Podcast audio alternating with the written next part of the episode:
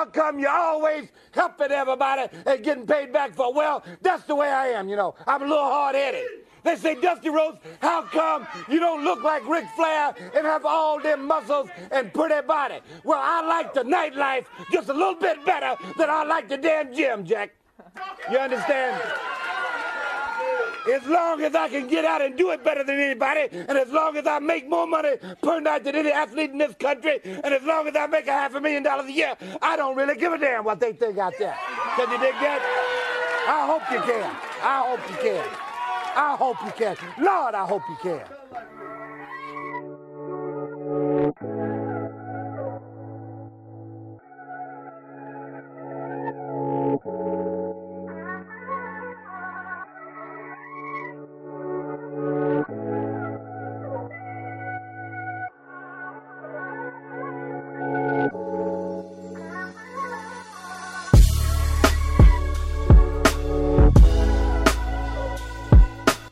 Up. How'd you sleep? Slept all right. I slept all right. Um, may have fell asleep with a heating pad on my leg, but uh, slept okay. Much needed sleep after the long weekend for Indigenous Peoples Day. So that was nice, man. That was nice. I'm feeling good though. I- I'm feeling good. Uh, the anniversary of mom's passing was on Monday, so coping with that.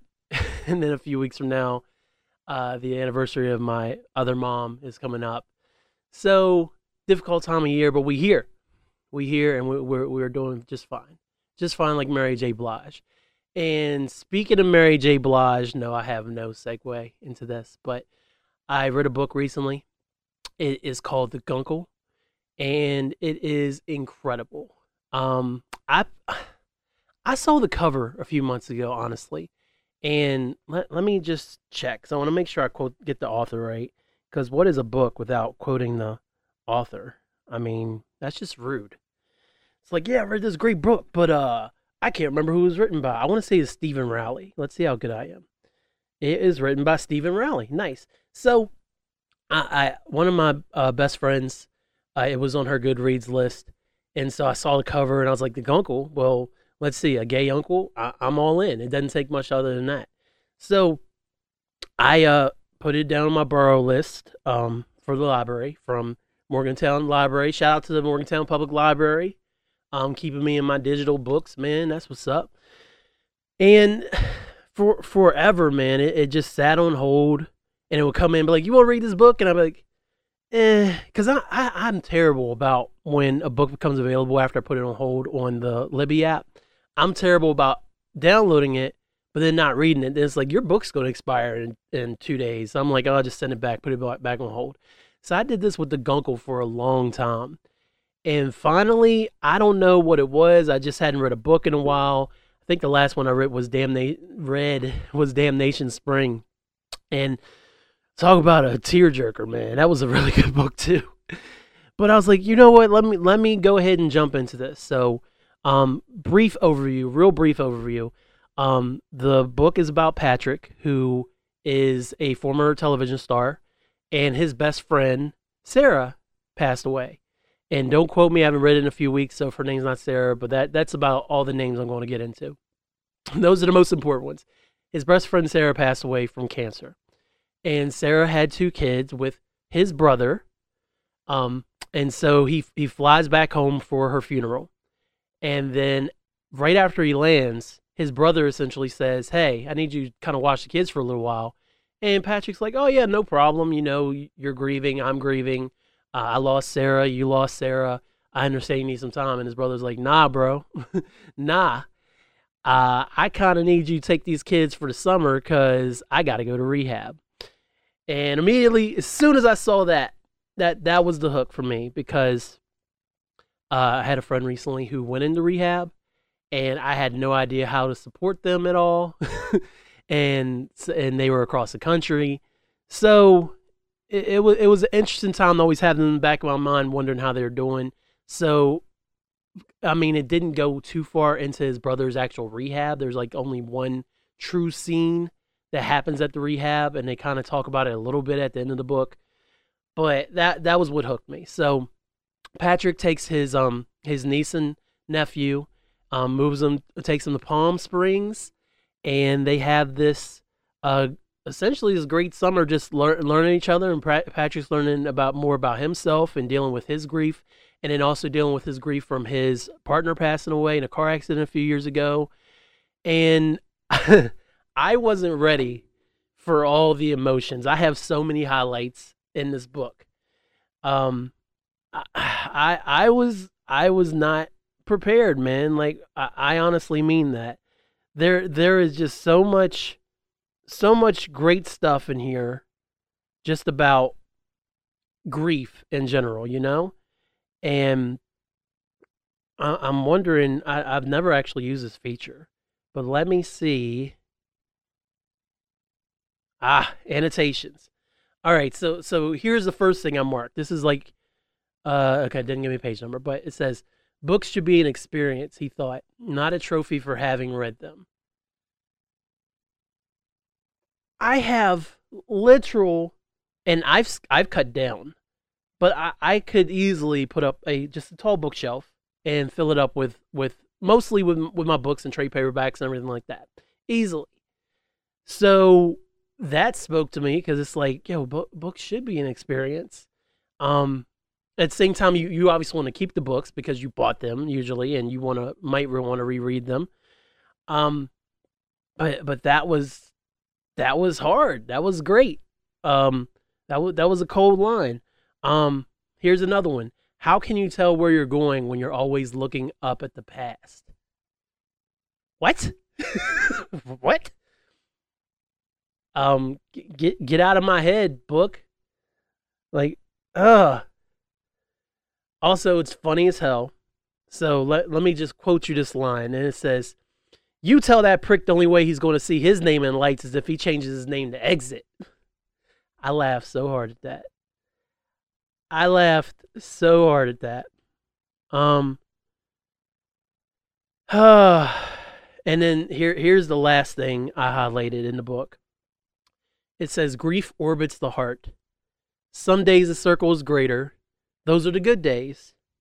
You have room to move and dance and breathe. Some days the circle is tighter. Those are the hard ones. Bro. I I didn't I went into this thinking it was gonna be like a fun little book about about a guncle and his niece and nephew and I mean yeah the rehab thing was kind of heavy but I didn't expect it to deal with grief so thoroughly. Ah.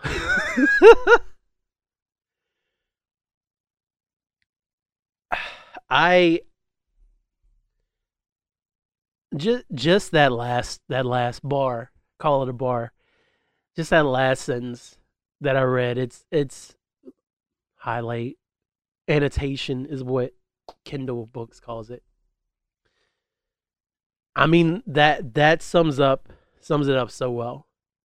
So oh man.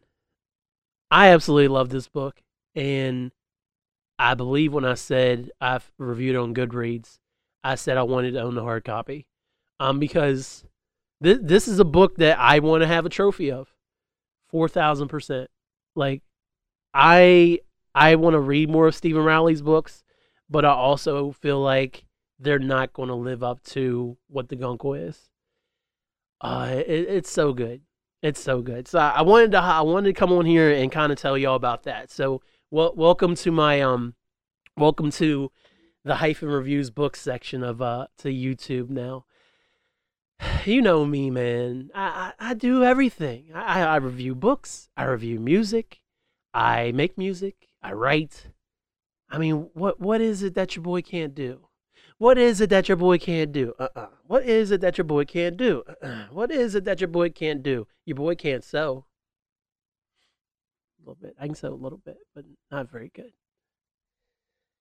Uh, so I think that deserves a drink. Also, shout out to this this fly ass mug, man. Uh, for for people watching on YouTube, you can like the video and comment and subscribe and all that stuff. Look at that fly ass mug, man. Um, like my friend Lexi got that for me on her vacation, so appreciate that, Lexi.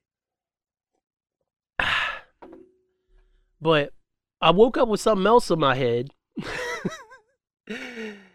and I, I was washing dishes, man, and this song popped in my head, and th- this is so funny because one of the suggested articles is about So So Def, and that's literally what I'm about to talk about here. It was Life in 1472. And the song was called, I believe it's called Fresh, featuring Slick Rick. I don't know who I got this album from. I want to say it was um guy I went to school with, uh Stormy Funk. He had he had a CD burner. So he would like he would um I think he had a CD burner. I, I'm pretty sure I was burning rip copies. So was my first copy of 1470 it was definitely on tape so he he would burn copies of his cds and then he would let me borrow them and then because i couldn't burn cds yet this is like 1999 um i didn't get a cd burner until 2000 is um because the first one i think it came in the computer or maybe we had to buy an attachment i think we had to buy a attachment so maybe 2001 is when i started making cds actually but i'd borrow stormy cds and go home and, and make tapes of them so he had Life in 1472 by Jermaine Dupri. And the only thing I really knew off of it, I think, was Money Ain't a Thing. And then the, the couple of singles like Sweetheart feature Mariah Carey, Chef's Kiss. That Mariah JD combo is undefeated. Um, and then also uh, The Party Continues with Da Brat and Usher. And I think there was one, oh, there was one other song that um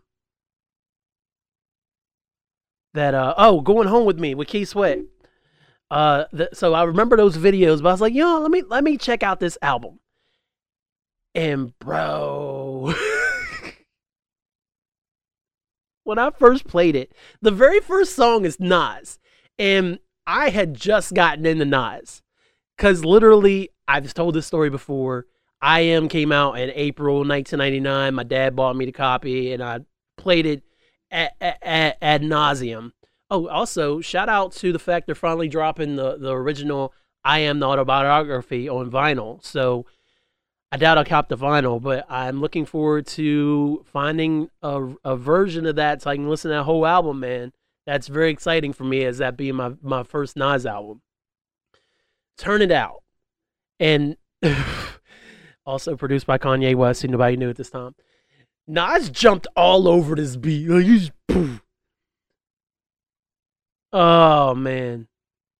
Like that that's the first song. The first song is JD and Nas. And the thing that works about this album, you kind of put JD and Puffy in the same lane as because they're both producers and they both rap. JD writes his own shit though. And JD wrote a lot of the shit that belongs to a, a lot of his artists. Like a lot of the, like the early Kris Kross stuff, a lot of the R&B stuff he writes. JD has a pen. So when he finally decided he wanted to rap in 1998, or not, not, not wanted to rap, he had been on songs. He wants to do a full length album, a compilation album. He holds his own against some of the greats, man. Like, so turn it out. Fire. Kanye B. Money ain't a thing. You already know. In the Ferrari, a Jaguar switching four lanes with the top down.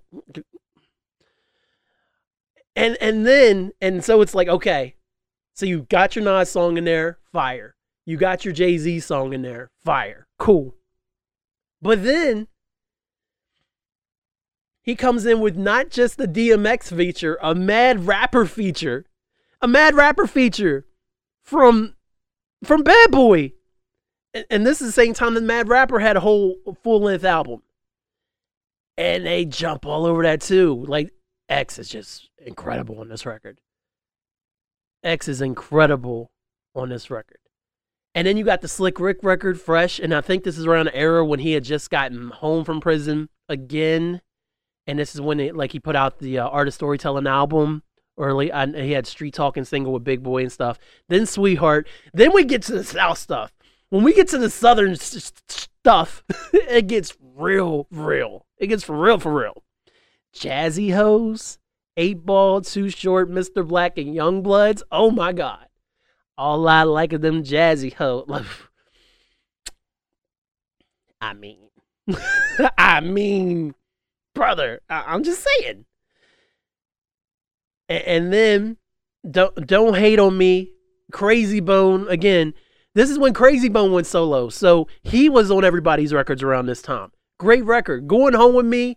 I was a ROC rock, however you say homeboy's name. I was a fan of this kid, man. I was looking forward to his album dropping so much. Kind of like I was about Memphis Bleek. If you check out the last episode of Hyphen Nation, it was uh, 213. I was so excited for this kid, man. And he just, his album never materialized. But I thought his verse was so dope on Going Home with Me. And then that Keith Sweat, and like, go, going home with me tonight. Like, that's just classic Keith Sweat, man. And, and then, and then he goes, gets more bad boy people gets more bad boy people. You get dealt with. Lil Kim and Mase, they both tear this whole shit down. I wasn't trying to cuss, but I may have said it already. Then the party continues. I mean, you can't go wrong with Da Brat and Usher. Uh, I mean, that that's money. He's already made money with them. He's going to go on to make more money with them. Um, so all that's got to go was probably the first one. Is like, uh, it's cool. Same with Protectors of uh 1472. Uh, that that was Snoop's era where uh, Snoop was on No Limit by then, and like probably from 1999 up until 2004, um, when he did um, when uh, Drop It Like It's Hot came out. Uh, Snoop had this period for me where it felt like he was just being. He's like, I'm Snoop. I don't gotta worry about Suge. I'll take your check and I'll rap on your rap on your song, and, and that that was fine. And honestly, fr- from there, the album kind of slows down. From there, uh, lay you down, Trina and Tamara, uh, featuring Trina and Tamara. and then uh, three the hard way, featuring Mr. Black and ROC or Rock. Uh, so seriously though, to have a 15 song, 14 song album that has a total length of literally it's an hour hour album and have a run that goes from track 1 all the way through pretty much track 10 and then just kind of have four leftover songs and I need to revisit this album and see what I think of those. That's not bad at all. That's not bad at all, Jermaine. So so once again I gotta send a shout out to send a shout out to uh, Jermaine Dupri and Puffy because honestly, I know I'm not the best rapper in the world. I'm good at it. I'm I'm damn good, but I'm never gonna I'm never gonna get on some deep lyrical stuff that's really to amaze you. That's just not that's not me. It's not me. It's fine.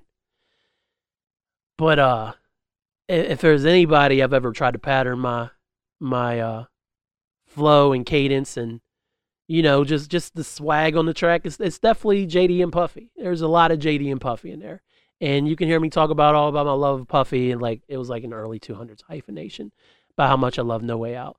Uh, this is up there though. This is up there. Only JD album I've ever listened to in full though. I never listened to Instructions, and I think there might have been one last one that kind of came out. Uh, don't quote me. Let Let's see. Podcasting 101. Why not? Why not? So instructions came out in 2001, and like I said, never listened to the whole thing. Uh, of course, Welcome to Atlanta was on there. Balling Out of Control, which I thought was slept on like hell. Of course, he went to 21 tracks. I mean, you never know. Maybe I'll check that out. Oh, yeah, he had Young Fly and Flashy Volume 1. That came out in 2005. And I don't remember. Oh, I, I think they like me. The remix is on there um, which uh, Bow Wow killed. So, yeah. So that's that's that's a lot of what what my uh, I try to at least achieve their heights. If they can sell millions of records doing what they do on the lyrical levels that they do it, whether they whether it was written by them or not, I can pretend I sell a million records. But I appreciate y'all tuning in. Have a great day, y'all. I said y'all, so I ruined the whole thing. I say all that to say this, though. Thanks, y'all.